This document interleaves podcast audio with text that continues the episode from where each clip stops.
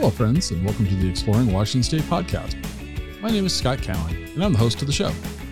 Each episode, I have a conversation with an interesting guest who is living in or from Washington State. These are casual conversations with real and interesting people. I think you're going to like the show. So let's jump right in with today's guest. All right, well, welcome to this episode of the Exploring Washington State podcast. I'm sitting here today with Chef Becky of Burgerville. Chef Becky, I got to tell you, I I think Burgerville's cool. I always have, but I always thought it was an Oregon company, so I never would have reached out to you guys because the joke is we we make fun of Oregon on the show. We're not going to do that today. We're going to be kind. But when when your team reached out, when Burgerville actually reached out and said, "Hey," and then they go, "But we're a Vancouver company." I did not know this. So they they put us in touch with each other, and and you are the executive chef. I'm going to probably just call you the grand poobah of the kitchen for the rest of this episode. But what I'd like to know to just get started is your path to Burgerville started when and how? Uh, it's kind of a long story. So I was actually uh, raised. I have a large family. Uh, my parents uh, attempted to raise us vegetarian, and when we were kids, we would walk to the mall, and we would walk past the mall and get cheeseburgers, and then go to the mall. So Burgerville was always a spot for us when we could go and sneak a cheeseburger when our parents weren't around. So we, this yes. Awesome. I mean, we could have been sneaking worse things, right? I, I was gonna say, I mean, that's so tame. I mean, that's just awesome. All right, I'm sorry. Please continue. So um I um before I came to Burgerville, I worked at another local company and a coworker, a previous coworker who had moved on to another job, reached out and said, I I had a friend ask me if I wanted to interview for this job, and I think it's better suited for you.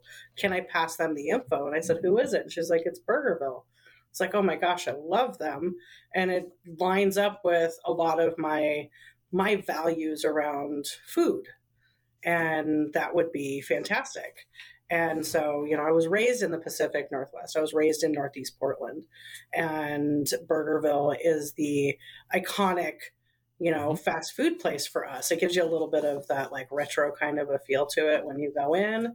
And so it was very exciting for me because I was like, oh my gosh, I love them. They're the only fast food I eat. So that would make sense for me to interview with them.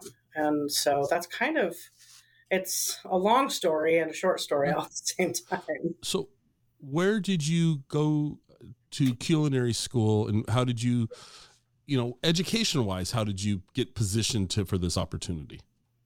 Um, so, like I said, I have a lot of siblings. So my mom made us all cook with her because mm-hmm. that's a, a, lot of mouths to feed in a day. We have seven siblings, so um, she always said that she wanted us cooking with her, and so we were always cooking some of my favorite memories is making uh, blintzes for the just tr- tremendous amount of people we would have over for Hanukkah every year.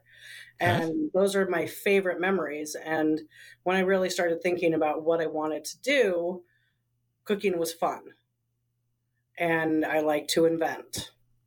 And so I wanted to go to culinary school. And um, Western Culinary was around back then over in downtown Portland, and I applied for there, got into that, that school. Um, while I was in that school, I applied to a culinary school called Ballymaloe in the southern. Can you repeat that, please? Called Ballymaloe. Ballymaloe. Ballymaloe. I was that was on the sheet that they provided me, and I was avoiding it at all costs because I wasn't going to be able to pronounce it. Ballymaloe. Okay. Ballymaloe Cookery School. It's in a very small town in um, the eastern end uh, in Cork. And so when I went to Western Culinary, I learned a lot. And I know I was right out of high school. So I was, you know, wide eyed young kiddo ready to take on the world. And I did my externship. Actually, I did it at Kells. I was like, if I'm going to Ireland, I might as well go to an Irish pub and I learned a lot from the folks that I worked with there.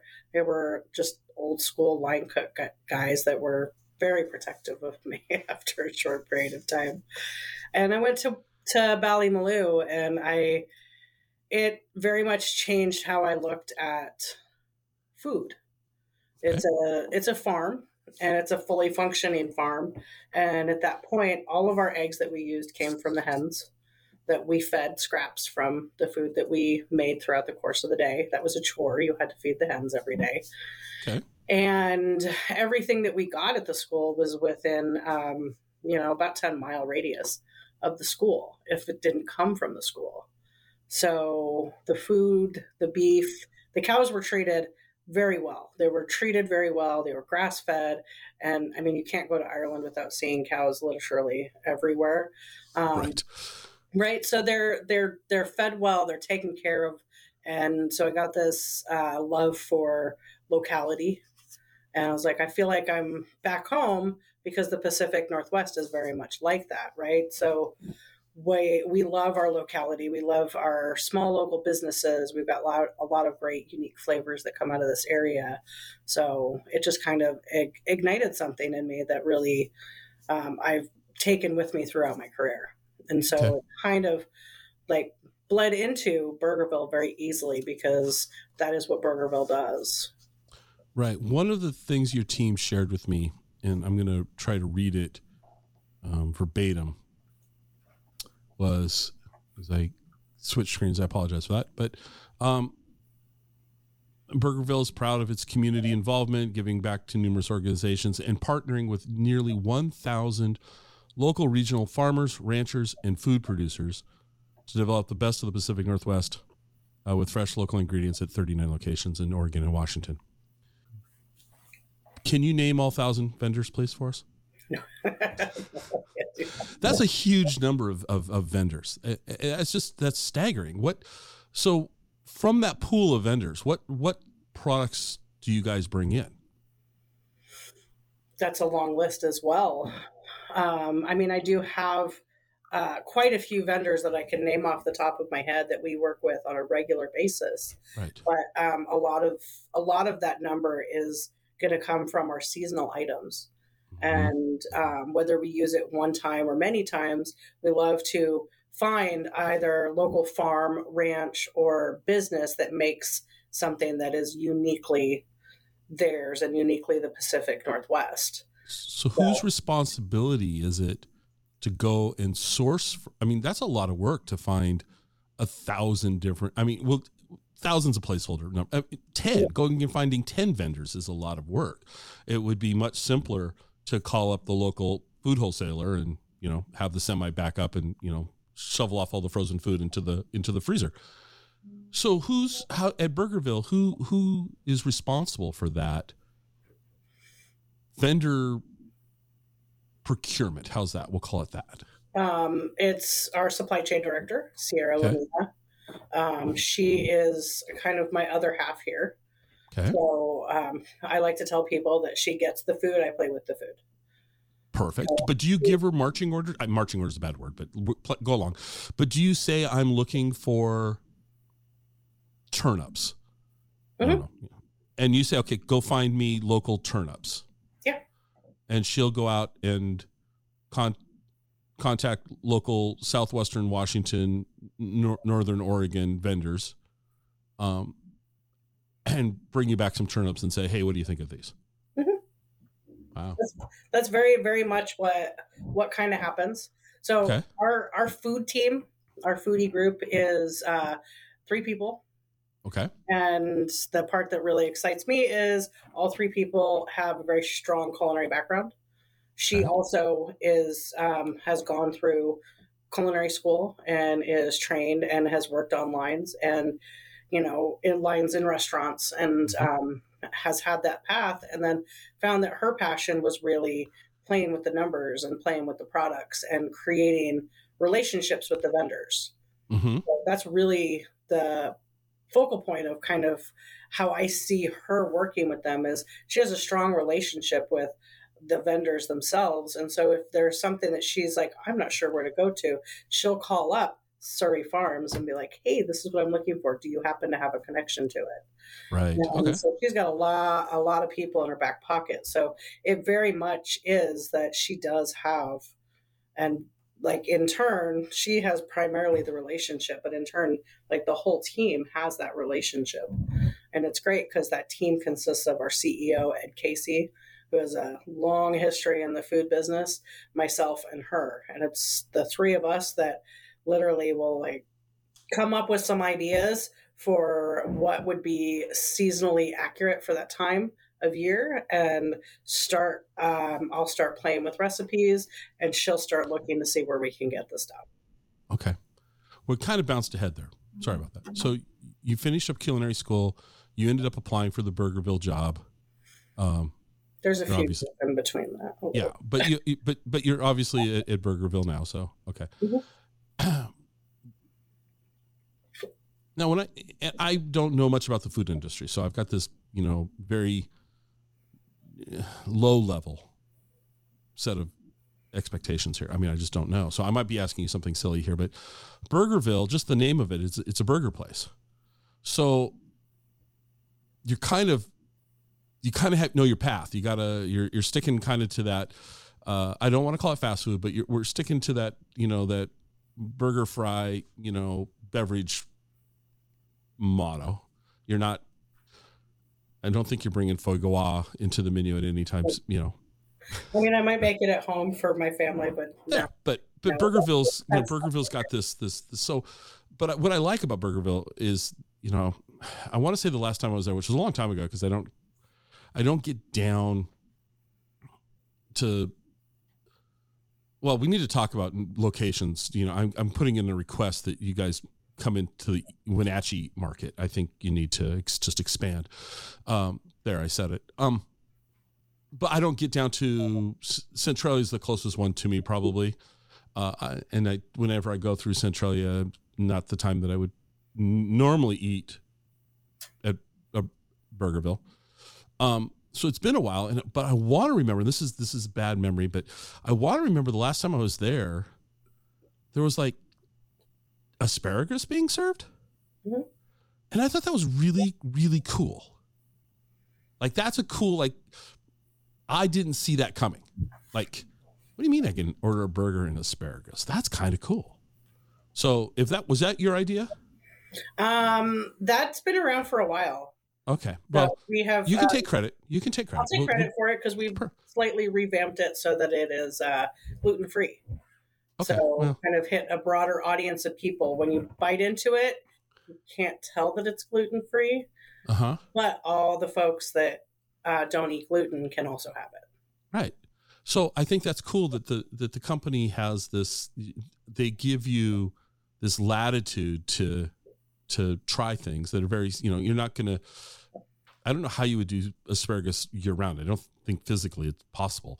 So it's a very short window of time that Burgerville can deliver that product. So my question around that is how do you train a crew at 39 different locations to be nimble and say, okay, it's May and we're doing asparagus, and in June we're going to be doing something completely different here. How do you? How does Burgerville go about training these crews? Because it's you're giving them new things to cook seasonally.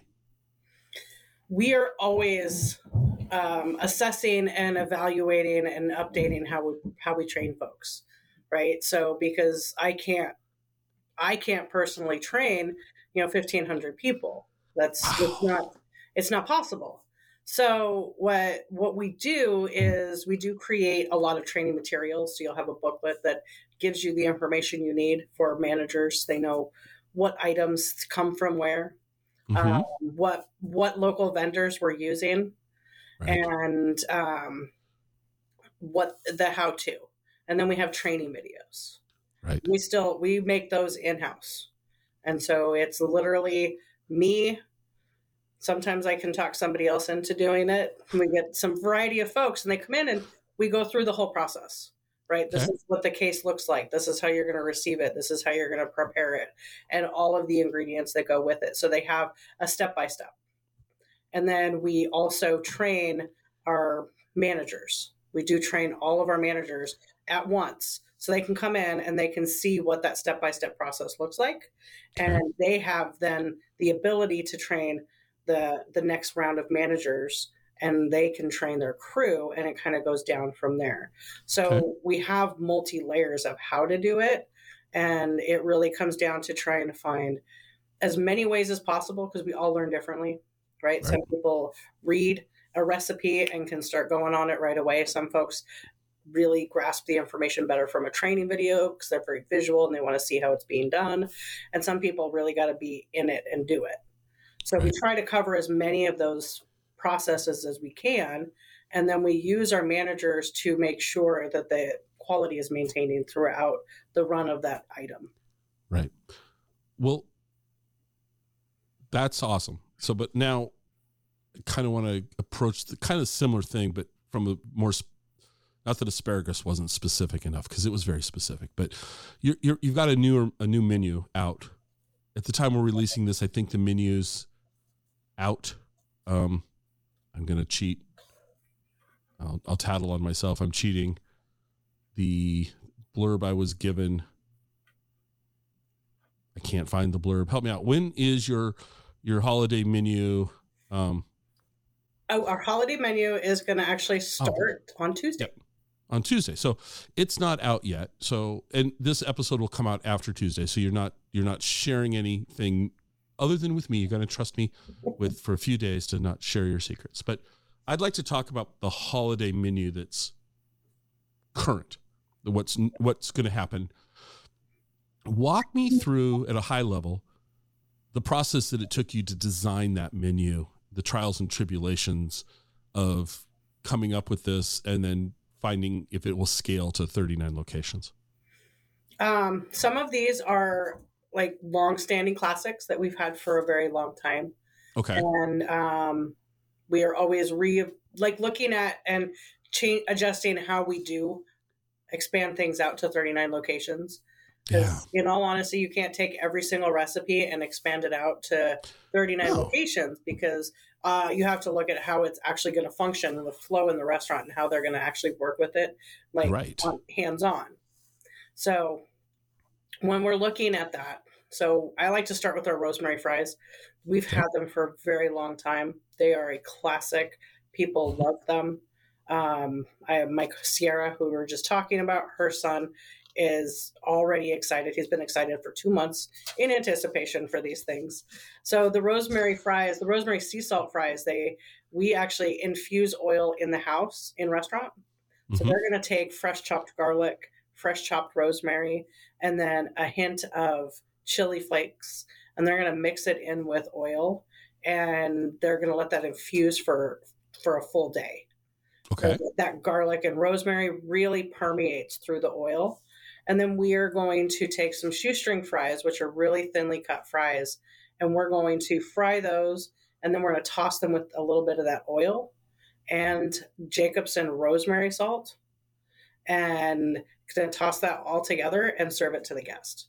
And so that does have the oil and how they're going to do that because heavy pieces fall to the bottom. So you got to constantly work with the, uh, newer employees to train them that they got to stir it up and right. make sure that they're not over oiling it right because it's an oil-based sauce so the last thing you want is some, somebody to get a container that's got oil in the bottom of it right um, so that is one of the items that we're going to have and that's great because people people love this during the holidays it makes them feel like they're you know being a little spoiling themselves a little bit and you know being a little luxurious with what they're eating right. um, cocoa peppermint uh, shakes. We have a cocoa peppermint shake and a sundae, and that is the epitome of the holidays, right? Everybody, that really is. Um, we've tried to, we've tried different things during the holidays, different flavor profiles, and it really comes down to our guests really want their cocoa peppermint. Okay. And so that one is a huge hit with everybody. My sister, uh, one of my sisters it's her favorite shake.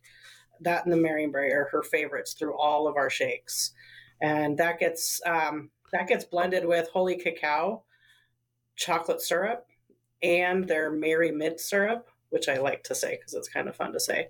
And we put uh, we blend it together with crushed peppermint candy, so you really kind of get not just that um, peppermint flavor, but those little kind of crystals of candies throughout the whole shake. Right. And then it gets garnished with the the whipped cream and the candies on top. And then I like to call it its little brother, the little brother, the the sundae, which mm-hmm. is a chocolate sundae, and you get a little bit of those peppermint candies on top. And so that is for our desserts. And this year we are going to have a new holiday burger. Okay. And that is called the uh, the Holiday Piquant Cheeseburger. And okay. that one is going to be fun because people, our crew, are already having fun playing around with how do you say it. Right. And right. Like, what, is what is it? And I was like, well, it's actually a sauce and mm-hmm. it's French. It's a sauce, and it um, it's typically made like a sour cream base or a mayonnaise based horseradish sauce. Okay. So it's got a really bright, sharp flavor to it. So our Piquant cheeseburger is going to be our country natural beef, and we're gonna put a face rock aged white cheddar that has pepper that has black pepper mixed all the way through the cheddar that's going to mm-hmm. get melted right on top of the, the burger. And it's going to be served on our Franz bun with the um, horseradish aioli. And then it's going to get a little bit of red onion and a nice amount of arugula. So you get a little bit of that bright, kind of peppery flavor from the arugula, and that kind of blends well with the cheese and then the horseradish. That sounds amazing. But like if my mother was listening to this, I could see her go, "Oh, that'd be spicy. I wouldn't try it. It, it, it might it, it, might scare her off." My mother thinks, "Sorry, mom, if you're listening," and she's not, but well, she might. She, she says she doesn't. Um, and I believe her because I have to help her with her phone, so she's probably not listening. But um, my mother thinks conventional black pepper is spicy, so she, you know, she she avoids all things spice. So that I, I'm channeling my mom here. How so? Does Burgerville's audience like these? You're pushing the envelope a little bit for what you would get at your traditional drive-through, drive-in fast food place, right? It's. So we are pushing it, and um, I I like to push my button, people's buttons. You can ask my mom. Right. Um, my father also thinks that conventional black pepper is too spicy. Um, so that is always because of that. I always kind of have it in the back of my head. Um, horseradish does have uh, a spice to it, but it kind of goes away right away.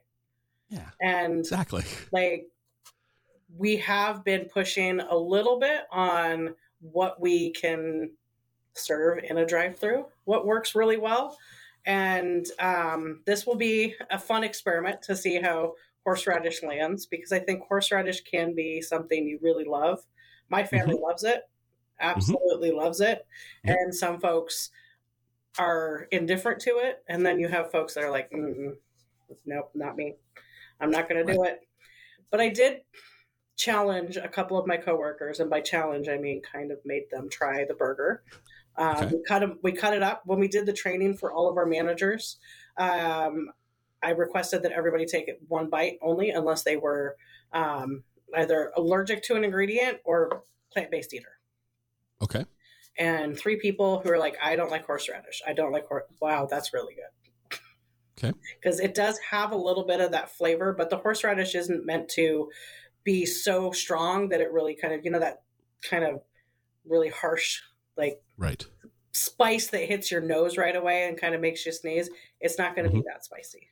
Okay. Yeah, yeah, but I I th- I think this is awesome that you're you're taking you're pushing the envelope. So I'm going to ask you a question you may not want to answer. Just full disclosure here. I'm putting you on the spot.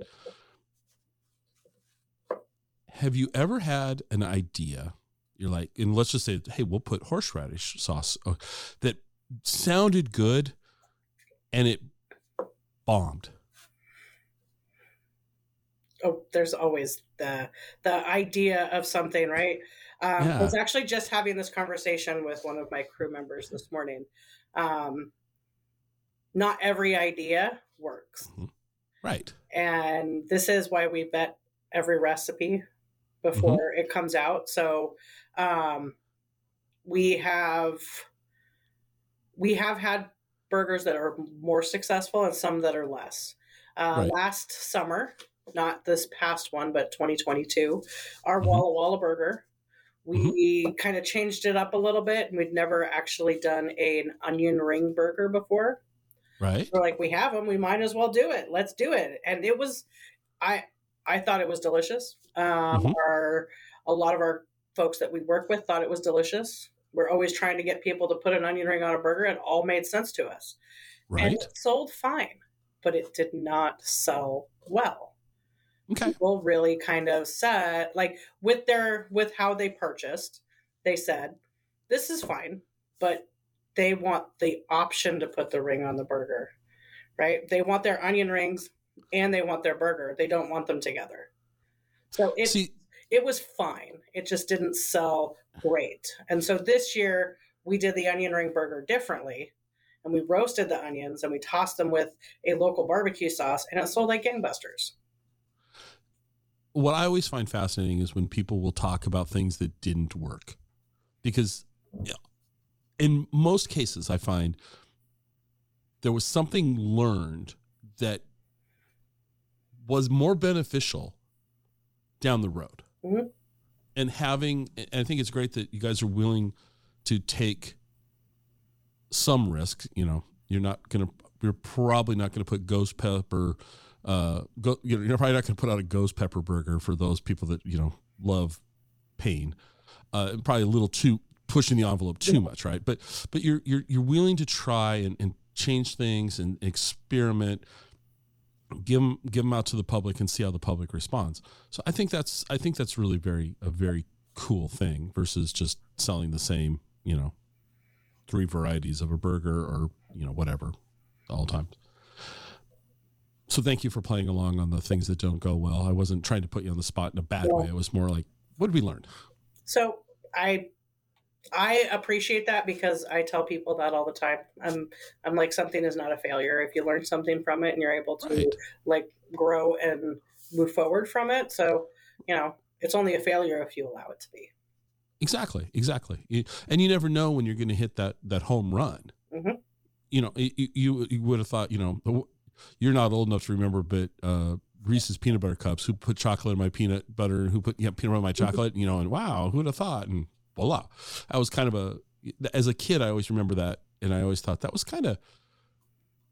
Okay, I'm I'm old, and TV in the '70s was pretty boring, but you know that was pretty radical. Chocolate and peanut butter together. Oh my god!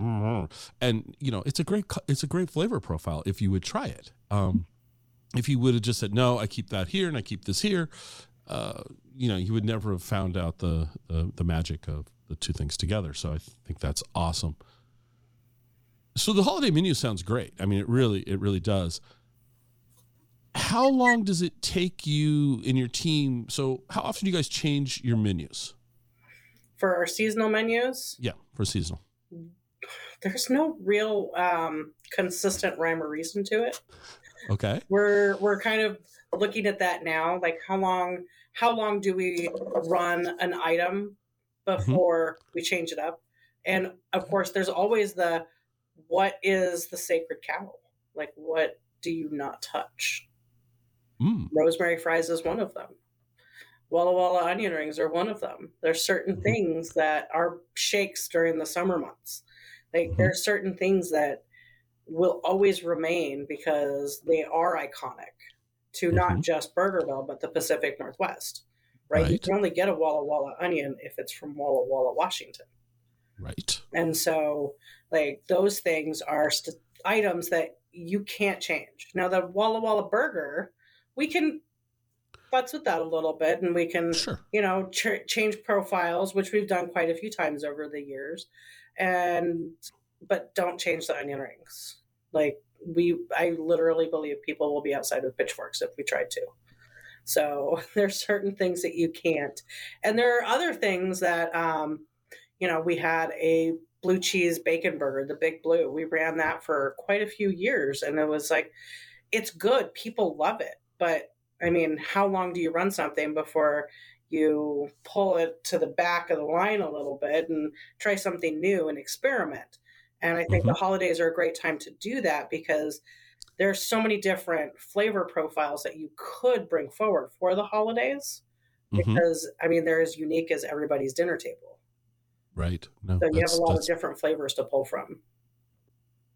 So how long do you spend how many weeks does it take you to put together a holiday? Like you're what are you working on now? You're working on the next holiday menu. Would that be a correct assumption? Because yes, this one's ready to go. We're refining right. a few things for spring, but we're pretty much already working on so you're pretty much right. next year, this time next year. Right.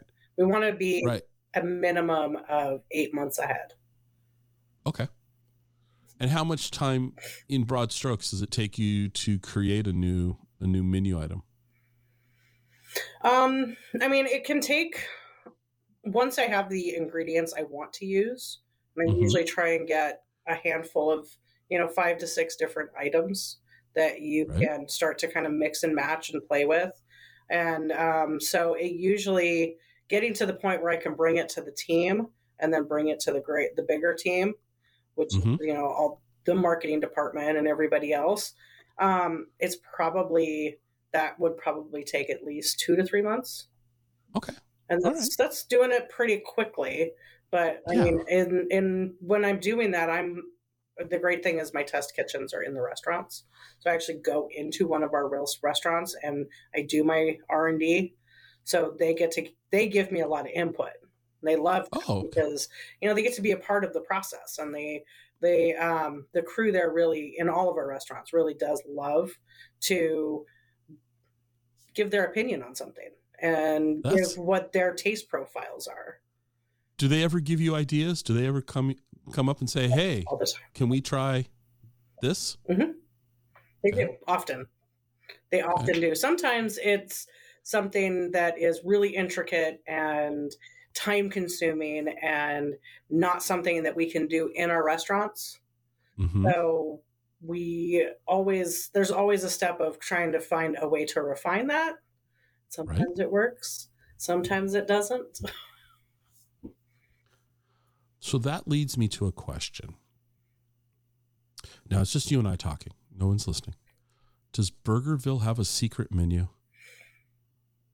If you ask our crew yes okay so if i if i'm going to ask you to play crew member for me what would the crew tell me is the an item on the secret menu? What do they? Come on, no one's listening. I'm gonna I'm gonna tell you my secret menu items. Perfect. I, I, do I do have a few of them.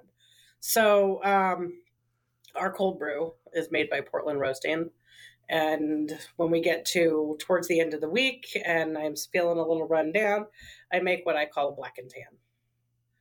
And so that is half cold brew, half ice cream. And so I put our vanilla ice cream on top of it and then just slowly kind of stir it in. And so that's my like boost of energy. I love I love so coffee. So I love Why do you wait to the end of the week for that? Why why not just do that every day? Well, I do it whenever I'm in the restaurant. Okay. Right. But I mean, I, I honestly, it's a it's a it's a cold brew, so it's a kick in the butt. I know. So that's my afternoon pick me up. And it's yeah. also a treat. So I don't do it every day because I, I consider that a treat to myself. Yeah, but it's coffee. It is. All right, so we're gonna. I normally ask this question later in the conversation, but we're gonna since I said the magic word that makes me salivate, coffee. I ask everybody like, so in Vancouver, where's a great place for me to go get a cup of coffee?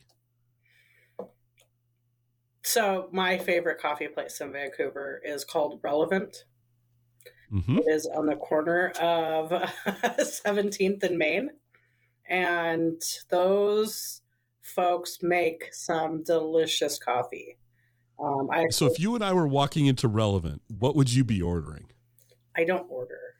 I go in and say hi, and then they make my drink. Okay, so they know they know your name. It's like cheers. I love it. I love it. I so what would they be what would they be handing? Coffee and I was like, just tell them it's for chef. It's fine.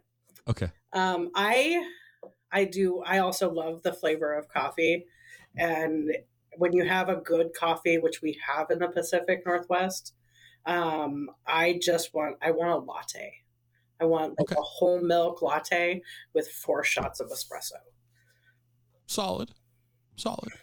I'm a black coffee. I like, you know, I like I don't like Mr. Coffee black coffee, but I like, you know, I like I'll drink an Americano, that's fine. I'll drink a, a pour over French press. I like good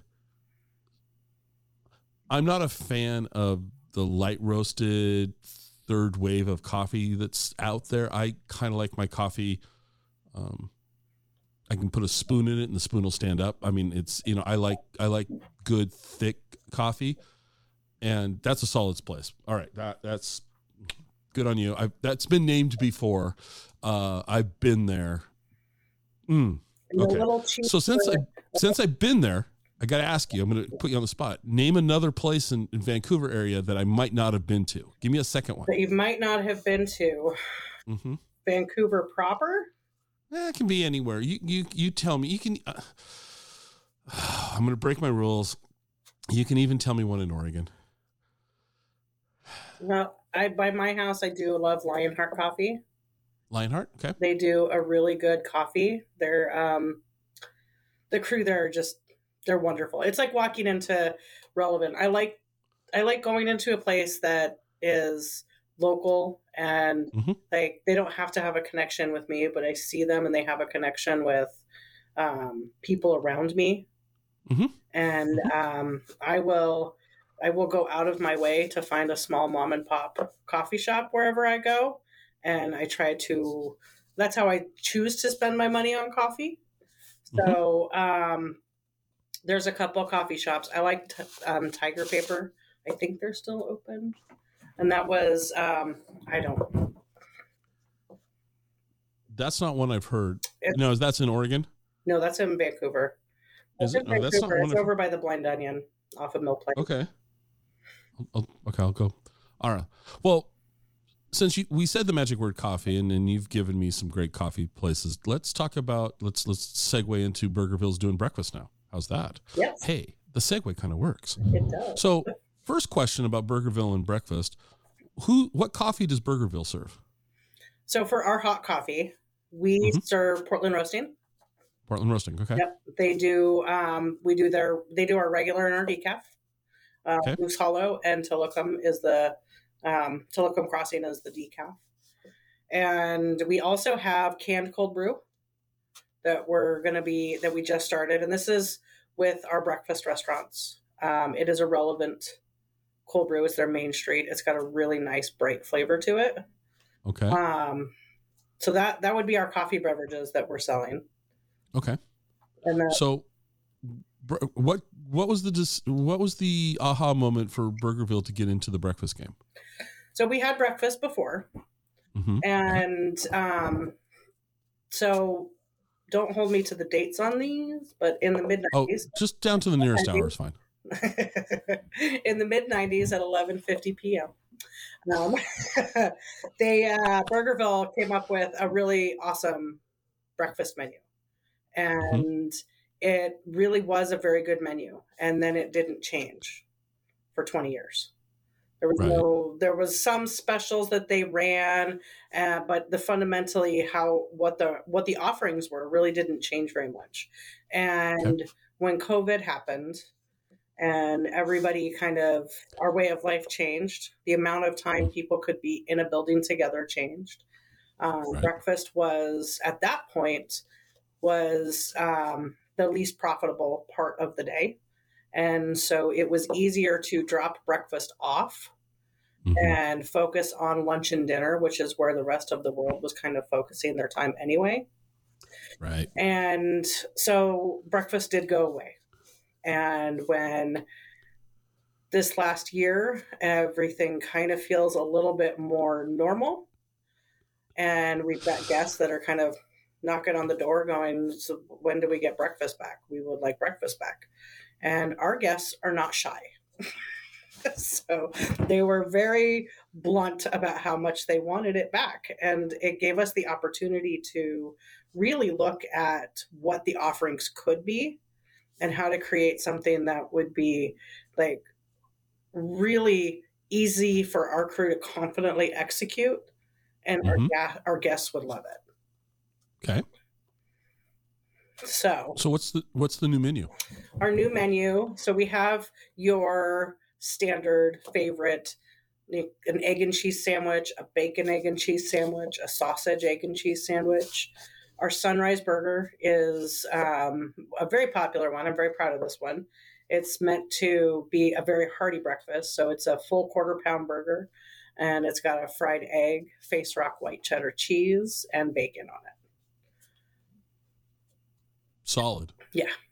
Solid. um, we have what we're calling our crunch breakfast biscuit and that has been a very popular item and so it's a biscuit it's a light fluffy delicious biscuit and that's got a fried egg face rock it has a hash brown has a little bit of red onion on top and then you can add bacon to it or you can add sausage to it That sounds great too. and it's Yeah. really good. I've had several people look at me and be like, "Why are you putting onions on a breakfast item?"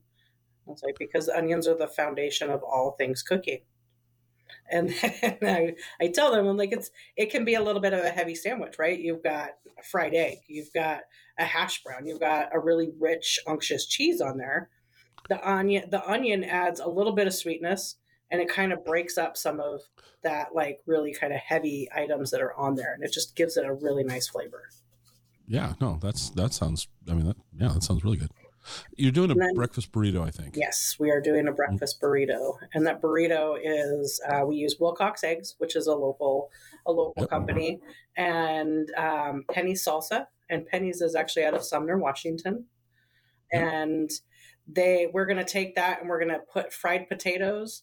We're gonna cook it all together with the eggs, and then we put Mhm. that on a Don Pancho tortilla with Mhm. Tillamook cheese and roll that up for our guests to enjoy. And they can also add um, bacon or sausage.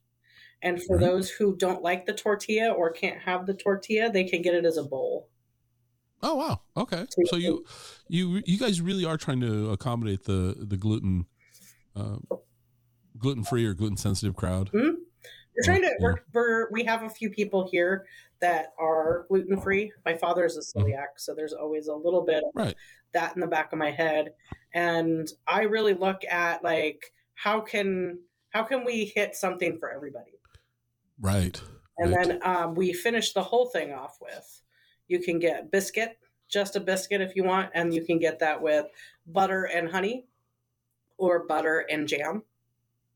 And then we have biscuits and gravy. So you can get a nice hearty breakfast with biscuits and gravy. And um, I love that because the we put a lot into making sure that gravy was really robust and flavorful. Right. and it's not something it's it's tricky. Gravy is a very passionate thing for everybody right? It's eggs are emotional i tell people. Gravy is emotional. Like people are very they hold to what their idea of the best egg and the best gravy and that's every Right. gravy that's in the world like so we put a lot into making sure that that gravy would be something that would people would be like oh i get the herbs i get the spices like this is really good good No, I'm I'm kind of regretting not having breakfast this morning. I should, you know, bad on me. Uh, I should have been better prepared. So, second question I always ask my guests, and we just did breakfast, so now we can shi we can shift to lunch. I'm going to get to Vancouver around lunchtime, and I normally ask my guests, "Where's a great place to get lunch?" I think I know what you're going to tell me. So instead of asking you that super easy, you know, softball question, I'm going to mix it up just a little bit. I'm going to show up in Vancouver around lunchtime, and I'm going to let you order for me at Burgerville. What are you ordering for me? I am going to order you our number six burger. Number six burger. Number six burger. That is a really delicious burger. Um, right now we have waffle fries, our waffly fries. and those are a huge classic hit with a lot of folks. So I would get our number six burger, waffly fries with our delicious chipotle mayo to dip those in. And then I would probably wash that down with a cold brew shake. Solid. Now, I'm not going to argue with you, but I need to know a little bit more about the number six burger. What what am I getting there? So the number six burger is our grass fed, grass finished burger offering, and that Mhm. is uh, Carmen Ranch beef. And so that is going to be a burger that is a little thicker. We actually made it so it's a little bit thicker, a little bit taller, and so that gets uh, Face Rock 24 month aged white cheddar. It goes on to a brioche bun that's made by Grand Central and then it is sandwiched with a little bit. Uh, we got two slices of tomato on the bottom. We've got some pickles, some red onions on the top, and some mayonnaise. And so when you really bite into that, you get the Pacific Northwest, right? So you have a little bit of that grass fed flavor. You got the crunch and the lightness of the pickles. The tomato mixes with the mayonnaise and kind of creates a little bit of a sauce to it. And then the Mhm. cheese is just this really sharp aged white cheddar that is just kind of the icing on the cake, in my opinion. No, that's that. Not having a Burgerville menu in front of menu in front of me, I don't know that that's for sure the burger I would order. But it's certainly one I would I would would be strong consideration. You know, I, I you know i that yeah that's that, that'd be good. And the uh, cold brew shake, yeah, that's that's a home run. Waffle fries, fries for me are like I I, I, like fries. I mean, but the, uh, the for me it's the burger and the drink really are the the two the, those are the two stars of that of that trifecta for me uh, the fries are a, a solid supporting cast but uh so but the the cold brew shake is ooh, yeah that'd be that'd be amazing. On uh, how do i say this? What's on the horizon for you in burgerville? What are you guys going to be doing in the near future that you can talk about? Um, in the near future, so as we're looking into early 2024, um, we are going to have our Big Sassy, and that burger is um, our country natural beef with face rock white cheddar. We've got some Mama Lil's peppers in there, and some red onion. I think the red onion and the Mama Lils go really, really well together. And um, it's called the Big Sassy because it's got attitude. Yeah. Yeah. No, Um, that's ooh. now see that see if that was on the menu with the number six, like if I'm choosing it, you know Big Sassy. Pr- I love Mama Yeah. Little's peppers. They're That's ooh. they're Yeah, it's solid. addicting. Yeah, they're yeah. Uh, my friend last night was like, "I've never heard of those." I'm like, "They're kind of like pepperoncinis, but bougier with more attitude." Yeah. A dear friend of mine who I used to work with, um, he knew the guy that started that company. And so we got them really early on. And he would, my friend's name, his, his name was Jim. And Jim would go, Here, have some of these. I'm like, What are these? He goes, No, trust me, try these. You know, and every time I'd go visit him, he's like, Here's more. And it's like he was just handing me, you know, cases of it, basic. I'm kind of kidding, but, you know, jars, multiple jars at a time. We are not shy Yeah. with giving samples out. the Mama Lil's people. Yeah. Anytime they visit us and we talk to them about using their their uh, peppers and something, um, they usually show up with uh, like a dozen or so jars of something. So, you, how often do you tell? How often do you tell them that so that you get another jar to take home? I mean, I try not to be too greedy, but they do love. They do love to. They love to um, share their food, which is Yeah. you know kind of how I grew up. My mom, yeah, my mom was always like, super. whatever life event happened, just feed them. Just feed them. Right, right. No, mm, that's yeah. Um, this isn't your wheelhouse at Burgerville, but I can ask: Is Wenatchee going to get a Burgerville next month? No, not next month. Okay, so what do we have to do? What do we have to do to get Burgerville to consider more northern exposure into Washington State? I mean, What do we got to do? I, I Help me. never say never. Uh, we are looking to expand more th- more into Washington, Mhm. nor- into northern Washington, and into southern Oregon. I don't have details, but it is Just just come up north. Just come north. Don't go down south. Don't go south. well, my brother has a house in Bend, and he would like us to come down south.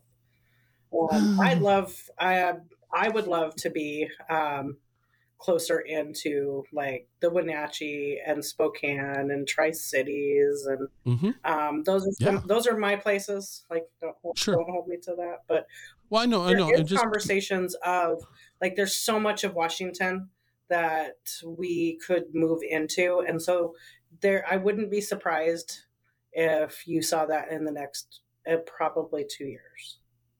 well, just when we get done with this, I'd like you to just pick up your phone and call the, the head of the company and say, "I just talked to Scott. He demands a Burgerville in Wenatchee." I'll I'll tell you what. I'll give him two options. I'll just go tell him when we're done.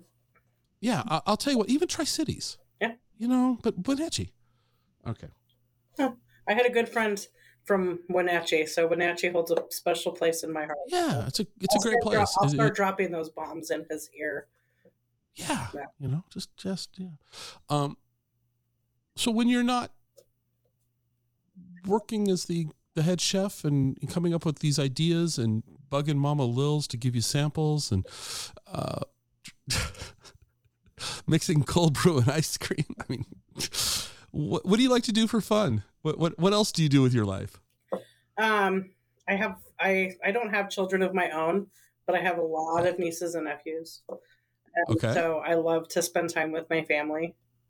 Um, I love to um, read read about food.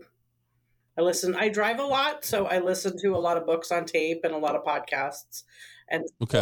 I I love to listen to Michael Ruhlman books because I love that his. I love how he talks about food, and he's a nerd. He's like my my kind of nerd. So I like to listen to those books. I like to listen to Anthony Bourdain reading his books to me. I saw that. Um, there, I have a couple of books on tape that um, he narrated. So my Bible, The Kitchen Confidential, and Medium Raw. And so I love to listen to those things. Um, I'm a huge true crime buff, so I'm either listening to stories about food or true crime. Okay. Or was watching stories about true crime. Okay. I'll, I'm going to share a story with you that I've shared on the show before. So, you've got, hey, listeners, I'm going to be talking about Bourdain for f- two minutes. You can tune out and fast forward. So, many years ago, uh, 15 years ago or so, I was, uh, I had to be more than 15 years now. Anyway, 15 to 17 years ago, my uh, daughter had um, just moved in with me, and I was a single dad, I had two teenage kids and I was a real estate agent. And uh, real estate can be really hard when you're getting started. So to make ends meet, because I had two kids and they like to eat, um, I took a job as a chauffeur, and I worked for a small limo company in Tacoma. I was living in Tacoma at that time, and so uh, the owner of the company and I um, became good friends. And he wouldn't make me drive like the stretch limo and take all the, the bachelor parties or the bridal showers out. I didn't have to do any of that work. I, I typically drove people to and from the airport. Did a lot of you know luxury ground transportation. One day he calls me and says hey i got a job for you. You need to drive to portland. I go okay what do you okay. Who am i picking up? He goes you're picking up anthony bourdain. I go no. No i'm not. He goes yeah you're picking up anthony bourdain at a hotel in portland and you're going to drive him to seattle and you're going to pick him up in seattle the next day and you're going to drive him to the airport well my daughter at that time i think she was 13 i could have given her to Anthony Bourdain and she would have been completely. She loves Anthony Bourdain, head over heels in love with Anthony Bourdain. Still is to this day.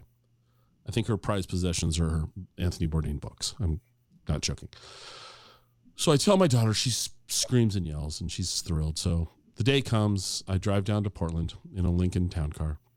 I pick uh, Anthony Bourdain up at the hotel. We drive from Portland and we're into Washington State. And you know where Onalaska is? Sounds familiar. Yeah. Yeah, it's it's uh, north of Vancouver, south of Kelso. I Mhm. mean, Yeah. middle of nowhere, right?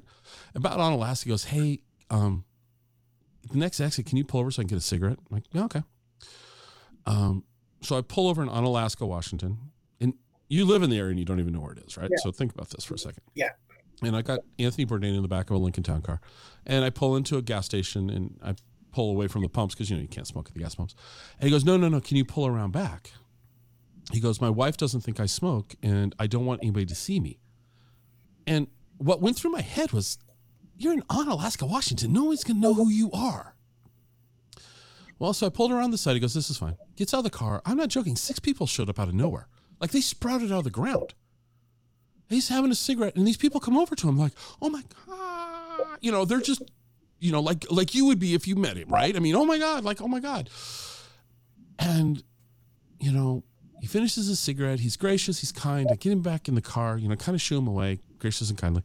And he goes, "That's my life." I go, "I had no idea." He goes, "Yeah." He goes, "That's why I want to go around back." I'm like, "I'm sorry." He goes, "Yeah, it's okay. It's all right." And uh, so we hadn't talked much from Portland to Onalaska, but my daughter was begging me to, "Can I just get his autograph?" That's what my daughter wanted, right? And I'm trying to figure out how to ask this question.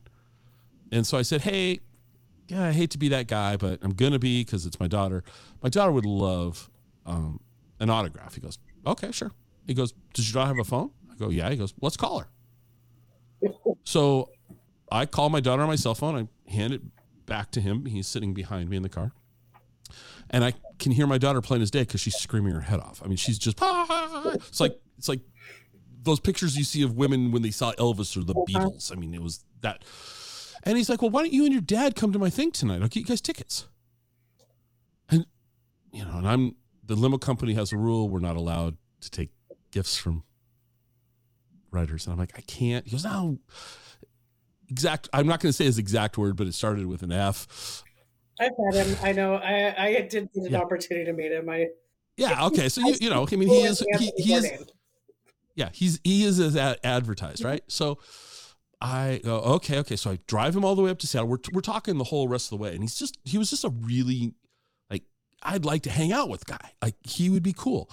So drop him off at the hotel in Seattle drive back home, change out the, the, the limo gear into dad gear, grab my daughter, drive up to Seattle, get to the Paramount Theater where he and Mario Batali are speaking, go up to Will Call and there's no tickets.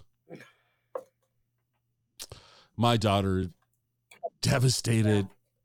I'm begging the will call guy to just go find him. I'm explaining my story, and the guy's not. The guy's looking at me like, if you're full of it, you're really creative. Well, he happened to just walk past the ticket booth and I saw him. He goes, I go, he's right there, please. The guy goes, Excuse me, Mr. Bourdain. And he turned around and he saw me. He goes, Oh shit. And he comes, he comes outside the Paramount Theater, grabs me and my daughter, says, Hi, Kenzie, and pulls us inside to the lobby of the Paramount Theater. The you know, the crowd out there's going, Oh my God. It's like they're seeing Elvis. Mm-hmm we ended up in the fifth row of the Paramount Theater. He and he and Batali gave their talk. We got to go to the after hours party on the stage at the Paramount Theater afterward. I am father of the the the the millennium yeah. because my daughter has my, my daughter has she got to meet him and talk to him about Morocco because that's where she wanted to go. There's photo there's photo proof of this happening. Blah blah blah blah blah. So that's my Bourdain story and how it relates to Washington. And that's why he's on the wall because everything back there is Washington State related in some way, and that's that's a map of Seattle with Bourdain silk screened over it. Okay, there's my. Now, listeners, you can tune back in. Um, there's my story. I met him. Um, I think it's the same time you're talking about. So it was about 17, 18 years ago. Um, he was doing a show in Oregon and, or in Portland and, and in Seattle.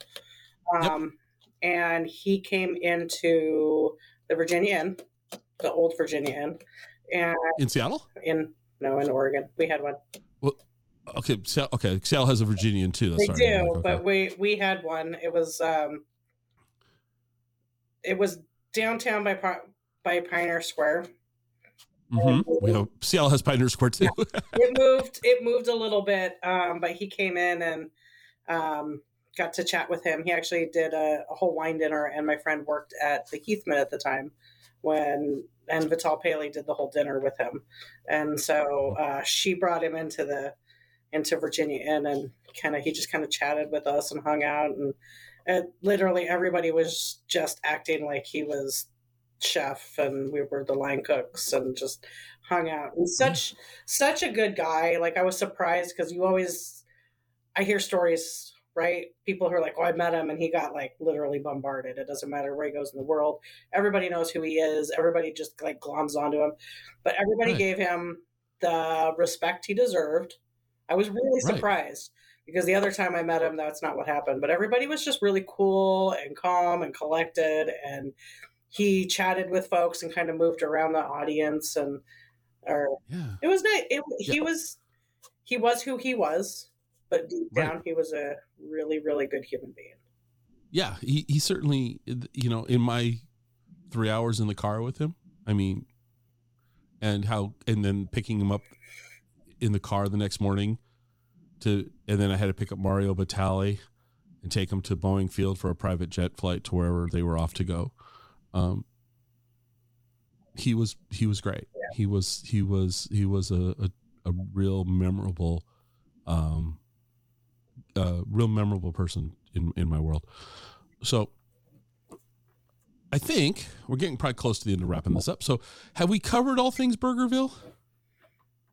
I believe so. Awesome. But- everything. But well, putting you back on the spot, you you you you hang out with your nieces and nephews. What do they like to do? What are them? What are they? You know, you started this whole conversation by sneaking to Burgerville at the, to go to the mall. What, what are the what are the nieces and nephews up to? What do they like to do? Uh, my nieces and nephews, uh, their their interests are vast, especially when you start to get to teenagehood, right? So I have nieces who like what all they do is they're on their phone.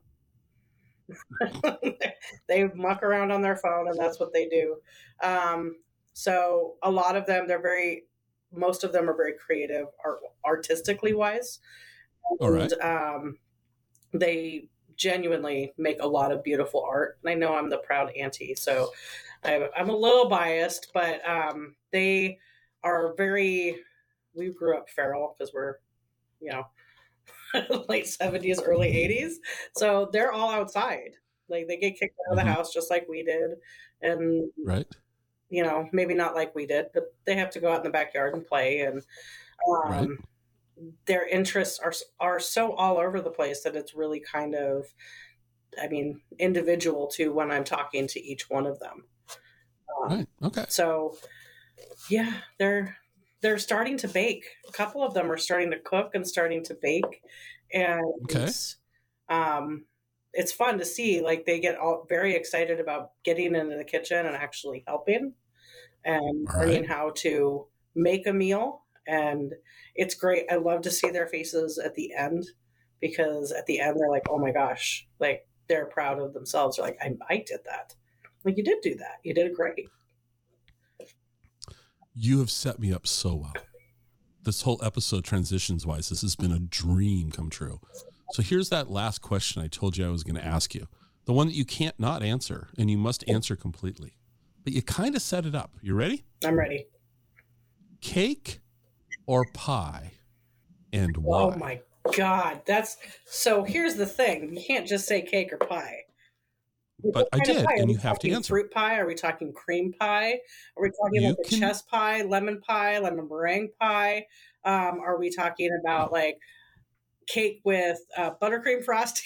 like, It's a simple question cake or pie? And why? cake or pie, and why? Um, pie, specifically Okay. chocolate cream pie. Why? Nostalgia. Okay. We did not There's no wrong answer. we did not grow grow up with pumpkin pie as the prominent pie during Thanksgiving.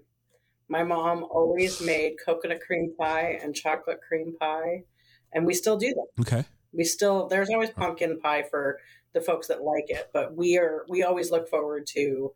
Um, my my sister makes she's the she's the dessert person now. My younger sister, and she makes a decadent chocolate cream pie that I don't think needs whipped cream on it. It's so good, like it just is way delicious. So when I look at like our our holiday events, the pie has Mhm. always gone first, and I Pie's always gone first. and cake Okay. is delicious, but I'm gonna I'm gonna ask you a follow up question. If you had to make cake or a pie, which one would you prefer to be involved with? cake. You'd prefer to be do cake, and so you get to choose what cake would you want to bake. Um, I would do The chef in you, what you know, what what's you know, well, hey, this is if I got to do this, I want to do this. red velvet. Oh, Red velvet with a cream cheese frosting. solid, solid. Okay, that's. See, it was a simple question. It's a simple question. Simple question. I'm, I'm Irish and Jewish is my background, so we are very good at taking a simple question and making it very complex. Oh, and and here's the thing as i told you before we hit record it's a simple question. And some people act like i've asked them to give up one of their children and they have to decide which one on on the spot. It's their and other people are like adamant that it's it's cake it's costco sheet cake there is nothing else everybody else is wrong. You know it- it's just it the answers are kind of fun. And some people are like nah, I don't care about either, and I'll you know I'll pick you know. But the people that and I like your type of reaction. You, you're like, ooh, I don't I don't want to do this, um, but you did. You know, the the point is, it wasn't you know it's not life or death, but it's for some people that Oh, it is. Some people It it can is. be. It can be. Yeah. I, Yeah. You start that debate in my family, it's going to go on for at least six hours. well maybe for the holidays this year that's what you do. Yeah. Bring a new topic to the table. You know? There you go. Well, Chef Becky, thank you so much for sitting down with me today. I am uh, looking forward to getting down into Burgerville area, and uh, I will try a number six. Let And I will tell I will tell the person at the counter that you told me that this is what I should have. Perfect. You let us know when you come down. We'd love to host you. It's been wonderful chatting with you. This really just feels more like I'm chatting with an old friend. Well, that's that's the goal of the show, and I do appreciate that. And uh, I'll let you go so you can go and uh, about the rest of your day. Awesome. Thank you so much. Hope you enjoyed the show. You can reach me on Twitter at Explore Wa State. I'd love to hear your comments. You can also visit our website at explorewashingtonstate.com. If you know anyone who would like the show, it'd be amazing if you'd share the show with them. This is the biggest way that we grow this show. Good old word of mouth. Glad you were here with me today, and I hope to have you listening to the next episode. See you then.